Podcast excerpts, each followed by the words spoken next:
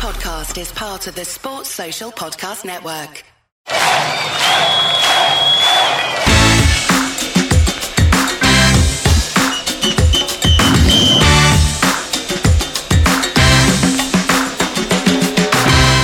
Hello and welcome to the Football Fanalytics podcast in association with 23. This is the show that explores the ever growing world of football analytics and takes on the many tactical and topical discussions within the game. It's episode 72, and we're talking about European competitions this week. My name is Mark Carey, and joining me back over Zoom on this occasion, but I think that's still okay. I can see your face smiling, Ryan. Uh, it's Ryan Bailey. How are you? I'm good. I had something to say as soon as we started, but then I had a, one of those quick ideas. Um, so I'm going to quickly hit you with it. Can you? I'll get. I'll. I will transfer you the deeds to my house if you can get this right. Can you name a football player? Seeing as this is episode 72, can you name a football player who has ever worn the number 72 on their back?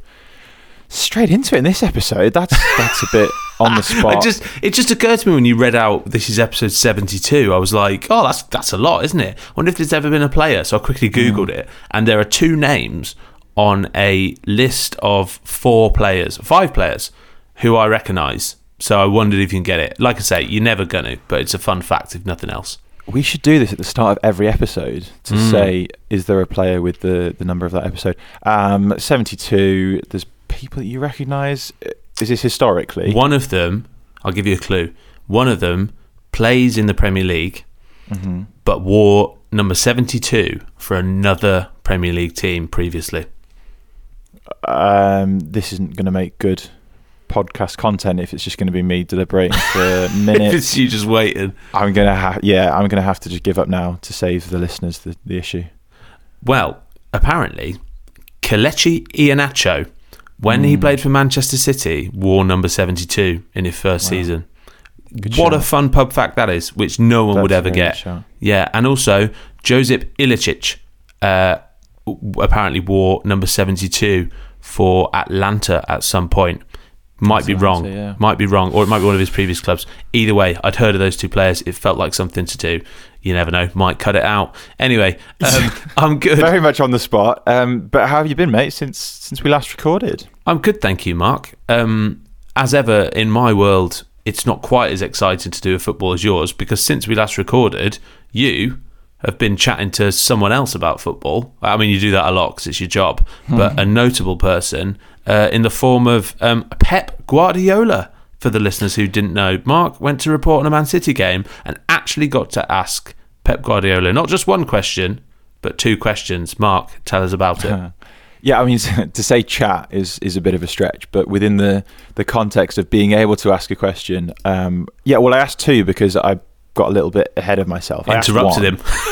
and I ended up sort of half interrupting him. But I think that it was it it showed more enthusiasm than rudeness. But I was uh, yeah, I was just reflecting on the the Bournemouth Man City game, and it was quite a f- bit of a formality of a of a victory. So I was trying to think of a different angle to maybe ask him something. And I think the, a lot of the post match press conferences are people saying, you know, what your thoughts on the victory? And it, you can tell that the, the managers themselves answer so many questions that they kind of glaze over in their own answers. So I tried to think of something different to ask, and I was asking about the the versatility of their box midfield, of how obviously they have the inverted fullbacks, but you can kind of plug in different players. It doesn't matter who the players are; the Mm. principles are still the same. And I think they had seven different players play within the box midfield Wow. within that game. So, uh, and that was before that was without um, Bernardo Silva and Kevin De Bruyne coming on. So, I wanted to ask him basically how impressive is it that you can rotate between all of all of the different players within your squad and his I wouldn't say his eyes lit up but I'd say that he was a little bit more interested than the straight bat that he was giving to every other Yeah. answer so um yeah it was a really fun really fun little uh, 5 minutes I mean, that's Guardiola fodder, isn't it? To be able to ask him if someone observes a little kind of uh, nuance of something he's done within his tactical plan, rather than just asking him, "Oh, our Foden was good today. What do you reckon?" Um, that's really quite cool, isn't it? But also, how much were you bricking yourself before going into that room, knowing Guardiola's going to walk in, if at all? But I would be. Yeah. Oh, before, during, and after. Yeah. Absolutely. I think if I'm being honest, I it was funny actually because I built myself up to to ask the question, and I was like, right, like genuinely deep breaths before you answer it, so that you sort of come across quite confident. So I kind of managed to train myself into asking the question, but the after effect was mad because then I was typing something up based on what he said in the minutes after it, and I didn't realize, but my hands were still shaking because I was just so nervous because it's a big deal to speak to someone obviously of that stature. Um, but I'm glad that I did. I'm glad that I bucked up the courage uh, to to actually ask it because it was only quite brief, really. I think it, all in all, it was about six or seven minutes, and there weren't too many questions. I mean, it's a big deal to be able to ask questions anyway of you know footballers, people within the game, and to ask them, you know, for actual insight on what they do. That if you think about it, Pep Guardiola is talked about by hundreds of thousands of people every day, every week, every game. So to be able to actually directly sit in a room and directly ask a question to him, that's really cool. That on a serious note, it's very cool. Yeah, I was, no, I was massively yeah privileged to do it. Massively nervous, um, and continuing a previous episode where we have discussed um, behind the scenes within a stadium. Some good food at Bournemouth. I, I must would, say, I'm glad you brought it up. I was going to ask what the Bournemouth canteen was like. lovely veggie lasagna with uh, garlic bread. Ooh. Um, it was between that or some chili, so a lovely chili, um, and I went for both because I started off with lasagna and then I thought there's still a bit left. Twenty minutes later, Yeah. so I went for a little bit of chili as well. Nice level of heat, bit of rice with it as well. Perfect. So good, uh, Fantastic. good bit of scrannet. So on the current leaderboard of Mark Carey's press conference slash food experiences, where does this one rank? Are we kind of is this the Mm-hmm. Right best up so there. far? It's right up there, Ryan. Yeah. Um, I wouldn't. I wouldn't say it's at the top. I'd say that Liverpool was top, not just because I am a fan of said club. Um, I'd say Liverpool first, then Chelsea, and then I'd probably say Bournemouth. Yeah. right up there. Okay. I mean, we're going at the weekend to a uh, Dulwich Hamlets versus St Albans game.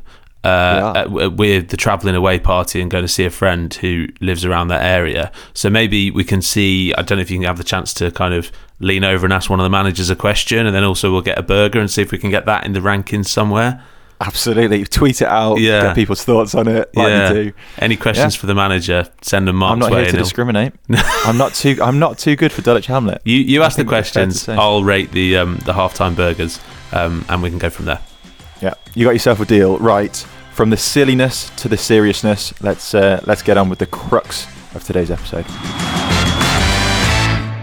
So, a bit of a topical one this week. Um, the FIFA FIFPRO Men's and Women's World 11 were revealed uh, early this week, celebrating the, the best men's and women's players across the game. Um, we're going to focus on the men's 11 today, Ryan. Um, and a quick one on how, I guess, the World 11 comes to be. Uh, essentially, the, the players themselves vote for.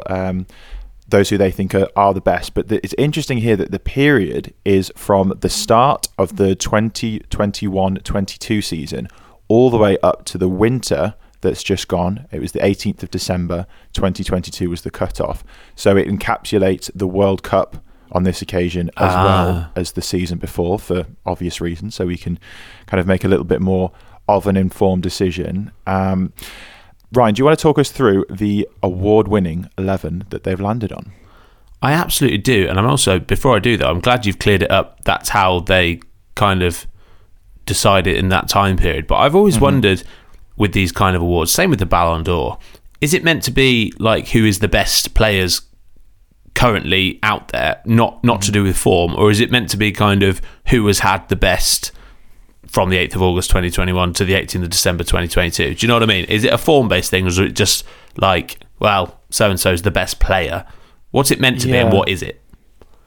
Well, I, I think it's still kind of subjective in that regard. I think you do you are supposed to maybe judge it within that window, but I think if I'm right in thinking Ballon d'Or is kind of within a certain window as well, where a lot of things change in that period of time. So you think, well, Yeah. at the time when the people were voting, you can understand why they maybe voted for that player. Because there was that year, wasn't there, where like Sadio Mane was kind of touted, and Jorginho that one time that caused a bit of hmm. controversy. Everyone was sort of saying, well, he won the Euros and the Champions League, so does that mean that you're issuing for the Ballon d'Or, or you're not necessarily saying that Jorginho is the best central midfielder in the world? That's why there's a lot of kind of debate because of it, wasn't there? Yeah, and it kind of confuses me because maybe in years gone by you would have to maybe collect the votes manually. There might be some sort of postal service, but in the modern day, these players could, in theory, surely be able to vote within a couple of weeks of the actual ceremony Mm. itself and be able to kind of have it a bit more up to date. I'm not too sure of the answer of that. Um, I won't maybe get too much into the, the technicalities. Um, Okay. But Ryan, let's get into the World 11. Who are they? The FIFA FIFPRO World 11. I think they also could have come up with a better word than FIFPRO, but we'll talk about that at a different time. Um, it is from back to front. I'm going to have to pronounce some names here. I I can only see the surnames, but I'll give it a go. Is it Thibaut Courtois? Do you say Thibaut? Thibaut Courtois. Thibaut goal. Courtois. Afram Hakimi? Ashraf Hakimi. I'm glad that you're here to clear up. Virgil van Dijk, I could do that one. João Cancelo. Uh, and then we've got a midfield three of Modric, De Bruyne, Casemiro, Luka, and Kevin, obviously. Uh, I've no idea what Casemiro's first name is. I think it's just Casemiro, like Cher and Adele. uh, um, we've then got uh, a front four, which I'm quite excited about. This is very sort of chuck it in as you like. Um, of Messi, Benzema, Haaland and Mbappe, we all know their first names, so there's no point in going through those. I mean, so we've gone for a yeah a three three four mark. Three, three, four. FIFPRO eleven. know. They do what they want. Are we allowed to do it again? This this whole thing. Are we allowed to just throw random formations in? Could we have picked six forwards if we would have liked? Well, yeah, well, we've spoken about this before. For quite a lot of this, this whole podcast is the the best eleven and the eleven best. I don't think I've ever realistically seen a three-three-four actually occur um, No. within a within a game of football. But they tried to get in the best players. I mean, so yeah, what's your what are your initial thoughts there? I mean, starting with a three-man defense, poor old Virgil van Dijk is having to just sort the whole of the back line out himself with two forward-thinking fullbacks either side. Yeah, he's he's been given a big task there, old Verge. I was going to say though, I mean, I love Virgil van Dijk. Don't get me wrong, and I'm speaking to a Liverpool fan. In the last year or since August 2021, has Virgil van Dijk been one of the best centre backs in the world? Do you think? Well, this is another thing as well where I think there was a bit of controversy around him getting it because there's obviously going to be a bit of a recency effect in the past couple of months, let's say. He hasn't been at his best. Liverpool haven't been at their best. But if you were to cut it off at the summer at least and just say that it was a season's worth last season, Virgil van Dijk was integral to Liverpool playing in every single possible game they could because they got to three finals, three cup finals, Yeah, and true. were minutes away from winning the Premier League. Um, and he's obviously then represented his country in a World Cup for the first time. Um, captained um, his, his country to a World Cup for the first time. So I think that's that's pretty good going. I think that Liverpool have completely fallen off the cliff um, in in form, as has Virgil van Dijk. But Yeah. He's been integral to allow them to to have that success. So I don't think it's it's quite as outrageous as maybe people might be making out. But there's an element of recency effect, I'd say. Yeah, and and I mean, I guess as well, off the top of my head, which is what's always fun about these discussions, is uh, is there a distinct lack of world class centre backs currently at the moment in in Europe in world football? Who, who are the top people at the moment who would come above Van Dijk? Would you say? Thiago Silva always comes to mind, but he's like fifty nine now, isn't he? So. Um, that can't last forever. Yeah, he's defying his age. I think there's a lot of kind of young, exciting centre backs maybe coming through. Um, I think Nico Schlotterbeck is a, is an exciting one at, at Dortmund. Um, in the Bundesliga, I suppose you've also got Matthijs de Ligt, even though he's not necessarily in the best form, but a, a young, up and coming centre back. I suppose Fikayo Tomori, from a, an English perspective, uh, at AC Milan. Um, Jules Koundé at Barcelona, even though he can play right back as well. Um, there's there's a few who are kind of up and coming. Chelsea have bought half of them as well, but um, I do absolutely take your point that there aren't quite as many stalwarts, shall we say? Do you know what I mean? There was like a, there was an era, wasn't there, of Sergio Ramos, of you know, kind of like Piqué, etc., etc., where you could, where every single big European team had absolutely unreal centre backs. And I just wondered the other day, kind of thinking, I think Rafael Varane at the moment is probably up there, isn't he? Um, as one of the world's best. I it was just just a. It, it was almost one of those like I just wondered initially, thinking I take your point about Van Dijk's uh, integralness last year to to Liverpool um, and their season, but it always seems like Van Dijk is just the first person you come back to as a bit of a default when you think of the best centre backs in the world. And I haven't really challenged that opinion in my own brain, and I just wondered if other people were starting to do that. Basically, Yeah, I suppose there is an element of who else could it be um, if there's not too many options. But I do, as I say, think that there's a an element by which Virgil van Dijk does deserve to be in there. But I think I take your point that there's not a massive pool of names to go from. Yeah, I think I think Courtois probably deserves that that goalkeeping slot. Does he? What would you say? I think so. I think with all of these as well, looking at it from an individual perspective of how well have they maybe performed is one thing, but I also think the achievements that they've had uh, as well. So Courtois is he was integral to Real Madrid's run to the, the Champions League final and ultimately their victory as well. He won La Liga uh, as well, so they they did the the league and European Cup double. Um, Real Madrid and Courtois was essential to that. I mean, I looked at his post shot uh, xG numbers and they're fine. Last well, looking at last season uh, alone, uh, he's certainly saved uh, more than he should have based on expectation. Four Okay. goals more than he should have last season. So, based purely on shot stopping, which I know that's not what it's about, then he's he performed above average despite his uh, recent mistake against Liverpool, but didn't matter in the end because Liverpool outdid Real Madrid in uh, Yeah. making embarrassing mistakes. Let's quickly gloss over that. But you take my point that it's it's uh, as much about individual performance, but it's also about the player's role within the wider team achievements. I think that's where some of these names do come into their own. Yeah, I think that's fair enough. I also have no issue with either of the two fullbacks that they've put in there being they're just some of the top names, aren't they, in terms of football uh, at the moment. Onto the midfield, it, Modric again is one of those who I'm just like, is he going to forever be in the FIFA Pro World 11 until he retires? Is he still? I, I mean, it's one of those, isn't it? Because say, is he still the best centre midfielder in the world? But then you watch him again against Liverpool, and mm. I mean, age doesn't define it, does it at all? It's it. He was he was brilliant again. I mean, he's quicker off the mark than I realise as well. I know that people say that he is good at carrying the ball, but at 37, he was able to rinse through the, the centre of the pitch against Yeah. against Liverpool. But he's got that in his in his locker to be able to do that. He's got a good turn of pace. We know how good his eye for a pass is. Um, he is just absolutely defying his age. I actually did a, uh, or I helped on a piece that's out on the Athletic this week actually about Modric of how he's essentially the Benjamin Button of uh, of world football, really, because he is just continuing to defy his age. And I think he took a bit of a, a dip in form after the World Cup, to which people thought, well, maybe is the decline actually started now? Yeah, And I think that it wasn't necessarily that. It was just that he obviously got far in the competition with Croatia. They came third overall, didn't they? And I think he tried to go straight back into playing league football again. And you just, especially at that age, you just can't. You need a bit of a rest. You need to recuperate. And then he's found some form again, and just at the right time has obviously run pretty much the home straight now, of sort of cup competitions as well as league competitions. So yeah, of course.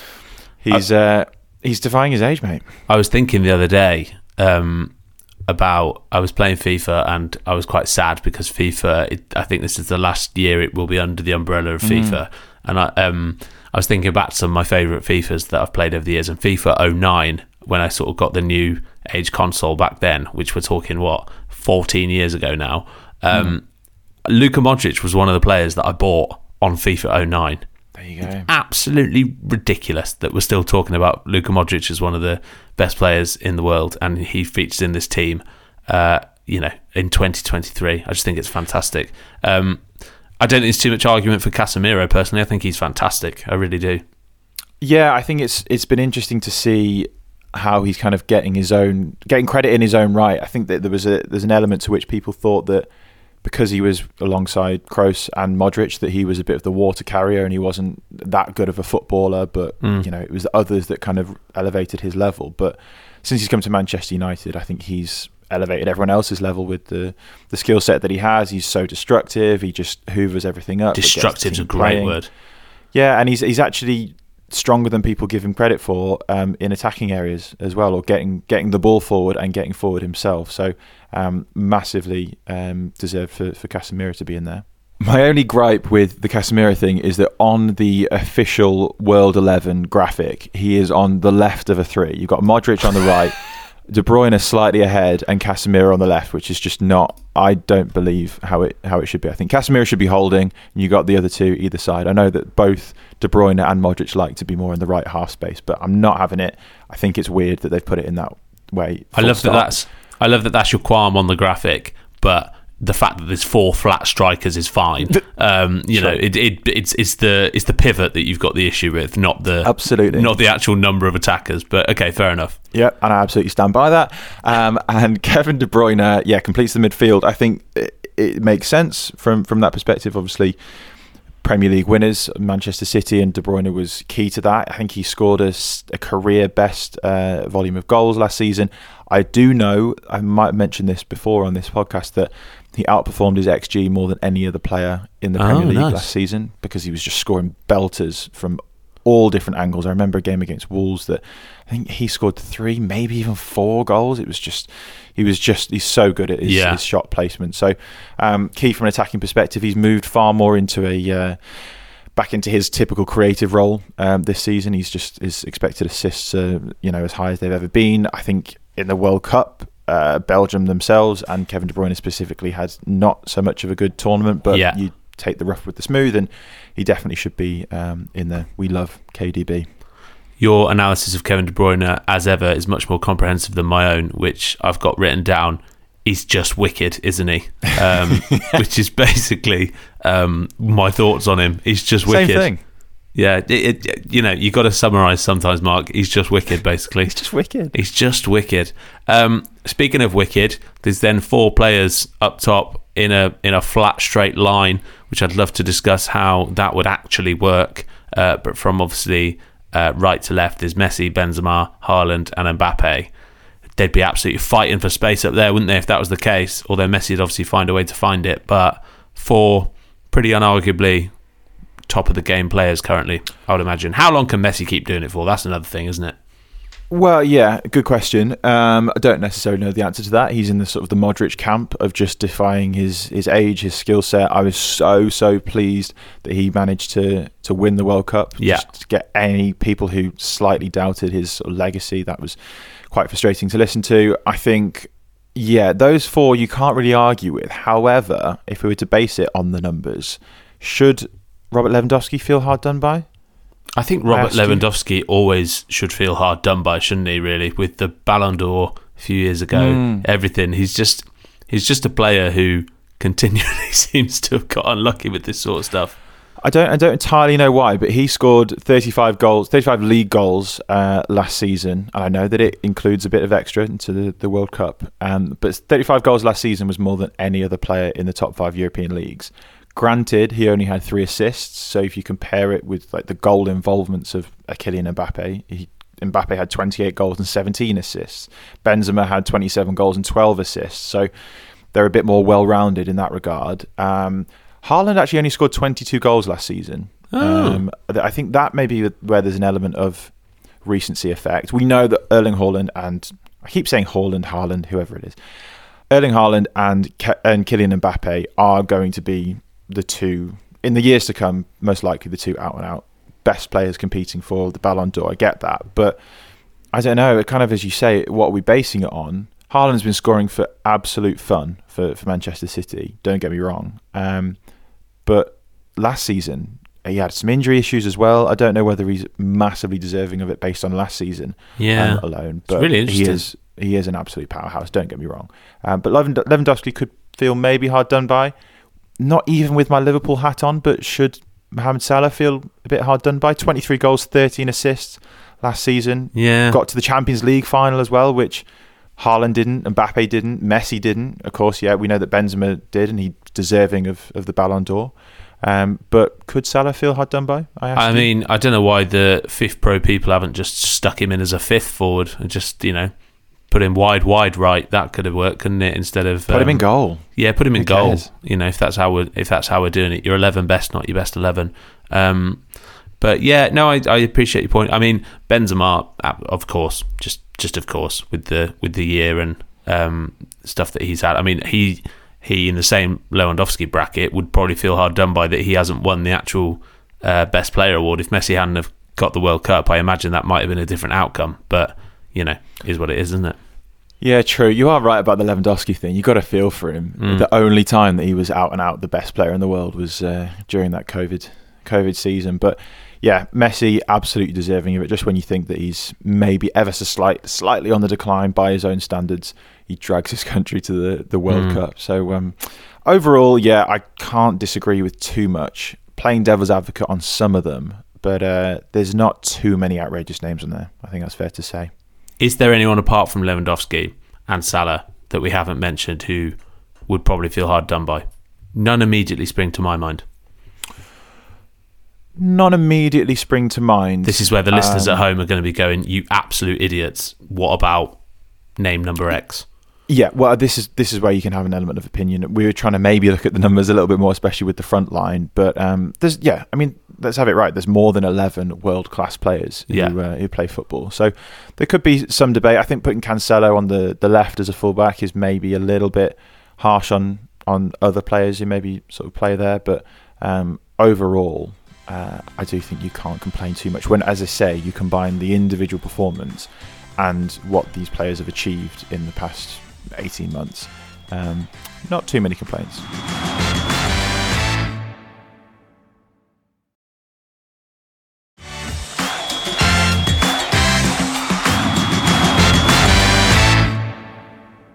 So, Ryan, while we were on the topic of FIFA and talking about kind of European competition, European players, um, I thought this would be a good chance to move ever so slightly towards talking about UEFA, but talking more specifically about uh, the Champions League. Yes. Uh, and this isn't anything that's necessarily new, but I think it's a good opportunity to discuss it. Um, so, from the 2024 25 season, the Champions League will have a format change and it will move to a Swiss style uh, group stage uh, before the knockout stages, which essentially Right. means that rather than it be groups rather than it be eight groups of four, it's going to be one single group, um, and there'll be eight group games uh, instead of six.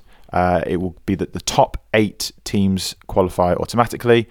So then, from 9th to 24th, the remaining teams play a, a two-legged, what we'll call a playoff, and then the remaining um, teams go through. So you still have 16 teams go through, but it's a bit of a longer way to go about it. But there's more games um, on average, as I say, at least eight games um, instead of six.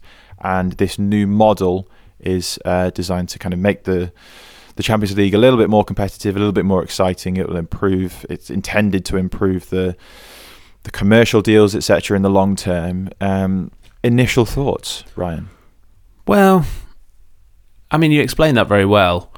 I my initial thought on this kind of stuff is always, if it ain't broke, what's the point in trying to fix it? Because I think the Champions League is just great as it is, and if ever I'm not bothered about the Champions League, which occasionally I've got busy week or whatever, the the, the things that I'll sacrifice on are the group games, obviously, hmm. because you know if there's football on all the time, like all the time, which we've spoken about before.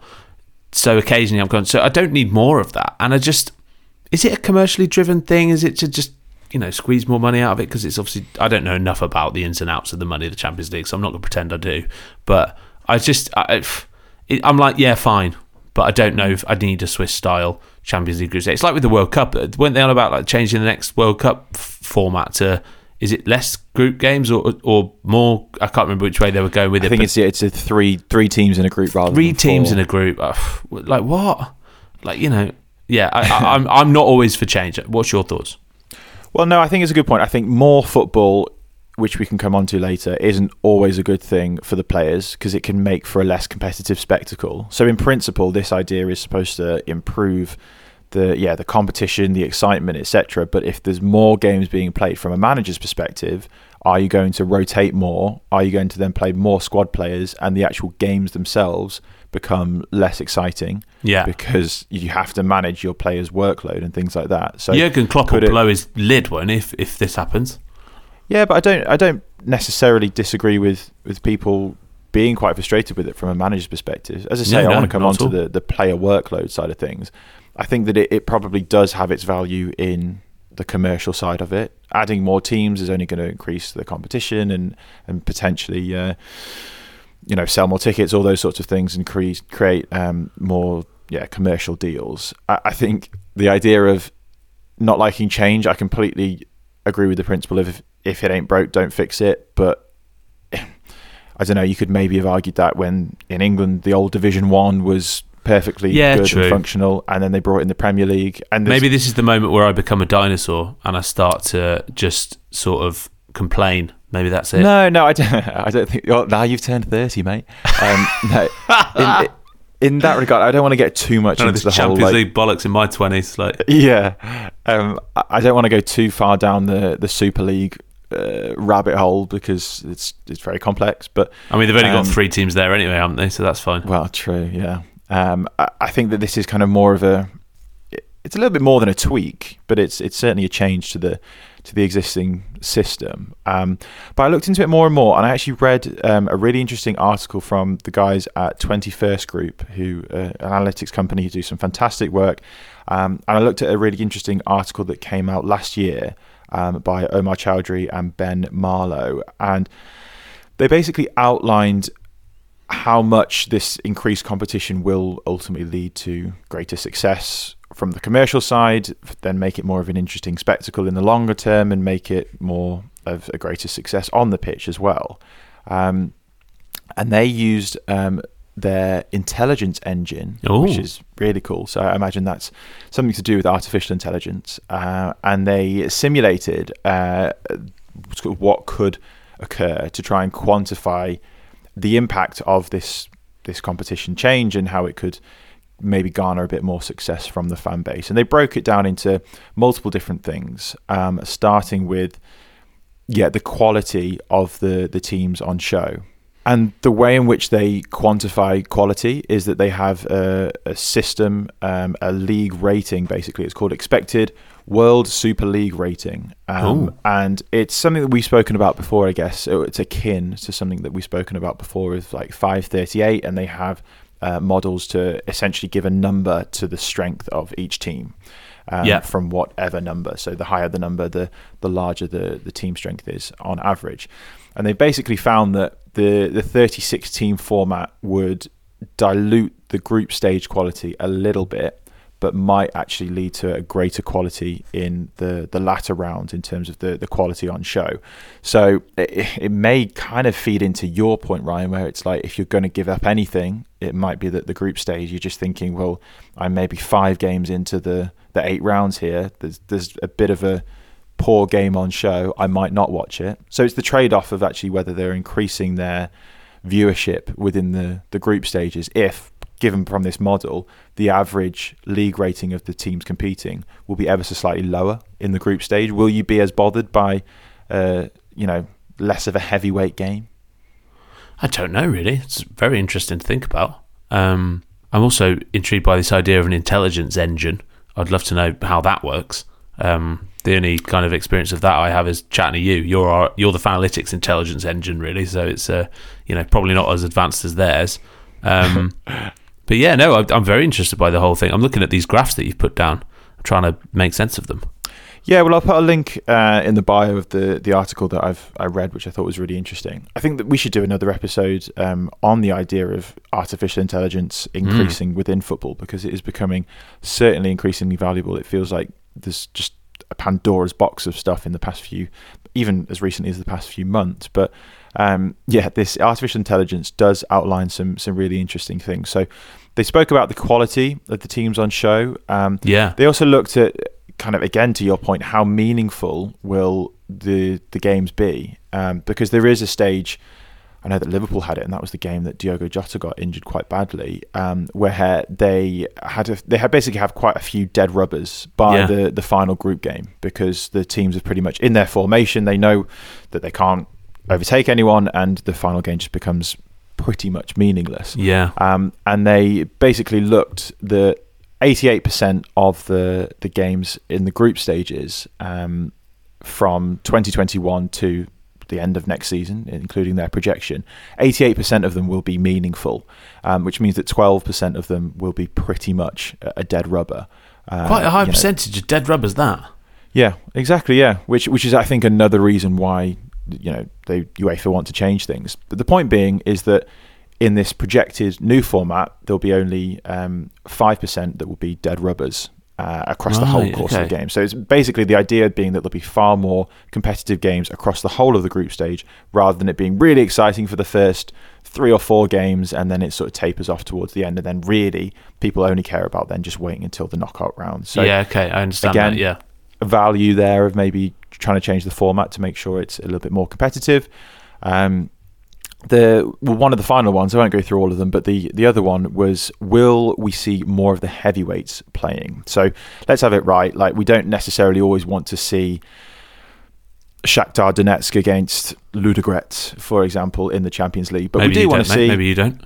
Well, yeah, I I can't speak for everyone, um, but we we do want to see you know Real Madrid against Bayern Munich. We do want to see PSG against uh, Manchester City or Liverpool. And the projection here is: will there be yeah more more heavyweights coming up against each other in this new format? And the answer is slightly nuanced in that it's that there will be more matches between the heavyweight teams, but only because there are more games, Yeah, rather than necessarily the probability um, actually increasing. So the good thing is that ultimately we will see still see more games um, of of the big teams coming up against each other, but it feeds back to the point we said before of are we just kind of flogging these elite players to just play more games, play more games, and eventually the the heavyweights will come up against each other, and Yeah, let's have it right. There's going to be a greater likelihood that these players are going to get injured, and then it's not going to be as as good a spectacle. So it, it's yeah. I don't know what your thoughts are. I know that we said it before, but about increasing the fixture schedule. Would you basically rather take off ten games and know that the games that you will see are going to be really good, or would you rather kind of have a bit of a balance of seeing more games on the idea that some might be not so good, some might be amazing? Well, I always think, you know, sometimes you can be a bit footballed out, but then, you know, when it, when it's a week where there's you know only a handful of FA Cup games or something, and, and there's a bit of a fixture break, I'm always a bit like sort of a lost soul. I'm like that um that meme of Narcos where the guy sat on the swing or sat waiting in the swimming pool waiting for uh, waiting for the next round of football fixtures. So yeah, I don't know. Uh, more football for lots of people is never a bad thing. Um, the only thing I would say is I really enjoy it when Bayern Munich and PSG do get to play, and I don't know how much more of an of that I need in terms of does it become less special when the big teams play each other more often? Because at the moment, when a kind of a big draw like that comes out, the the excitement level I'm happy with. Um, so I'm not sure I'd get a bit. Would I get a bit, you know, sort of blasé about the idea if it happened more often? But I guess it's not going to be that much more often, is it? So I don't know. I'd be interested to see it, and I'd be interested to uh, have my old man sort of oh I don't like change opinion challenged. Yeah, I think that's that's a fair, well-rounded answer to, to make. I mean, I listened to a, a podcast uh, fairly recently with Steve McManaman, uh, and he was talking about the idea of when you did used to play in European games, when you did on the odd occasion that you would play another heavyweight, it was built up to be this uh, this massive game. And I think he might have used the PSG Bayern Munich example, Yeah. or you know, uh, uh, certainly a team similar where you know that they've played up against each other fairly recently. It, it does become a little bit diluted, not necessarily in the game itself, but all the build up around it, because there'd be some occasions where some of the the greatest players in Europe or in the world had never actually been on the same field at the same time. Whereas Mm. now it's just a, a melting pot of of uh, all the different teams coming up against Yeah. each other. So I think that maybe wouldn't help proceedings quite as much in that regard. But I think on the, the point of the final thing I want to say is on the point of, of injuries um, and linking back to FIFPro as a as an organisation, they do a lot of great work which try to outline in reports just how Yeah. much the the health and performance of, of football players is of utmost importance and the more reports they do to try and I guess lobby to make sure that they are uh, protected from injury um, the, the more that maybe things could change and I, I did something on this fairly recently uh, around the World Cup, and I found a really good kind of dashboard. Uh, and again, I can put the link of this in the bio, but it's the player workload monitoring tool. Um, and I just think it's really interesting in general to to kind of flick through. So it has different things like um, a player's risk of injury, um, their players the player's workload, how much rest and recovery they've got, um, and it has a travel log as well, and it shows you how many times they have travelled around the world or like the the distance that they've travelled. of how much they've travelled around the world in the past 12 months. So, for ah. example, Bruno Fernandes has travelled around the world 5.66 times in the past 12 months. so it's just a really good, useful tool. What an interesting to be able stat. to see just how kind of gassed out these players are. When you say travel around the world 5.6 times, how do you measure that? He's got on 5.6 amount of flights. What do you mean? And a less serious question on top of that. Did they take legroom into account? Like you know how that affects the uh, how that affects the, the rest the rest the players get on the flight home. I, good question. One I'm not prepared to answer, um, but I think it was more to do with the, the purely the distance of they would I guess work out the the distance around the world once and then realise how many air miles they've done. Bruno I mean, I- has lapped the planet 5.6 times. yeah, that's that's the long and short of it. It is um, how many laps of the world has, has done is, is the crux of it. But I, I do think it's a really interesting tool. I'll put a link in the bio. I think you might have to just register or put a login to to access it. But um, it, it points to the idea that these players get next to no recovery time, especially at the the elite level for their club and their country as well. It's, you know, these players these international players, if they're playing at the elite level, they're going to play for their country as well, and they just there's just no time for them to um, to rest really. So yeah, just Nice. circles around with the the FIFPro thing of the theme of uh, theme of today. I'll put the link in, in that bio, but Very nice. to uh, to discuss there, Ryan. Yeah, very nice, and um, I I think that actually is genuinely very interesting on a serious point of view. I'm going to have to cut this episode short because the amount of airline related puns that are um, stacking up in my brain um, about related to injuries, it's it's we'll be here all day, um, and no one wants to hear that probably. So yes, I really enjoyed that, Mark. Okay, well, thank you, Ryanair. I mean Ryan, um, for your time. Um, that's And my one and one. only one. And I will sign off there. Um, thank you to everybody for listening. We really hope that you enjoyed the episode. We are open to any ideas that you have um, for, for us to discuss anything on future episodes. So, of course, you know how to, to get in contact with us. We are fanalytics.pod at gmail.com. Or, of course, we're on socials, Twitter and Instagram at fanalyticspod. But enjoy the rest of your week. We will hopefully speak to you very soon. Thanks for listening.